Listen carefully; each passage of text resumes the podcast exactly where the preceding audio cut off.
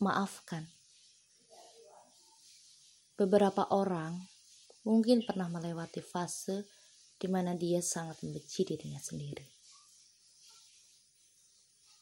Bukan karena tidak menerima apa yang diberikan Tuhan atasnya, melainkan menyalahkan diri atas segala kehilafan yang telah terjadi dalam kehidupannya.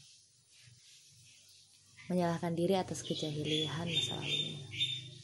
Menyalahkan diri karena telah bertindak bodoh dalam konteks yang hanya dia sendiri yang tahu kenapa. Lalu, bagaimana solusinya? Satu-satunya jalan adalah memaafkan. Maafkan dirimu, berdamailah dengan waktu bahwa kau tidak perlu berpayah menghapus memori itu sedemikian gigihnya.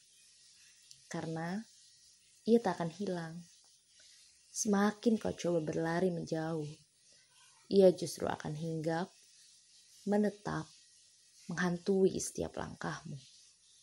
Gontai menghambat setiap perubahan baik. Terima dirimu.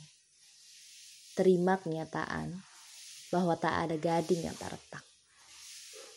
Terima dirimu sebagai manusia, bukan sebagai malaikat. Kau diberikan kesempatan untuk mengambil hikmah dari ribuan kesalahan. Jadi, maafkan dirimu. Meski proses memaafkan diri sendiri itu pada kenyataannya jauh lebih sulit daripada memaafkan orang lain. Tapi, bagaimana bisa kau berharap di setiap sujudmu, Allah akan memaafkanmu, bahkan mengharapkan surga, apabila memaafkan dirimu sendiri saja, kau tak mampu. Ya Allah, perbaikilah urusanku. Jangan berikan aku pada diriku, walau hanya sekejap mata karena aku tidak mampu mengurusnya. Dariku yang belum selesai dengan diri sendiri.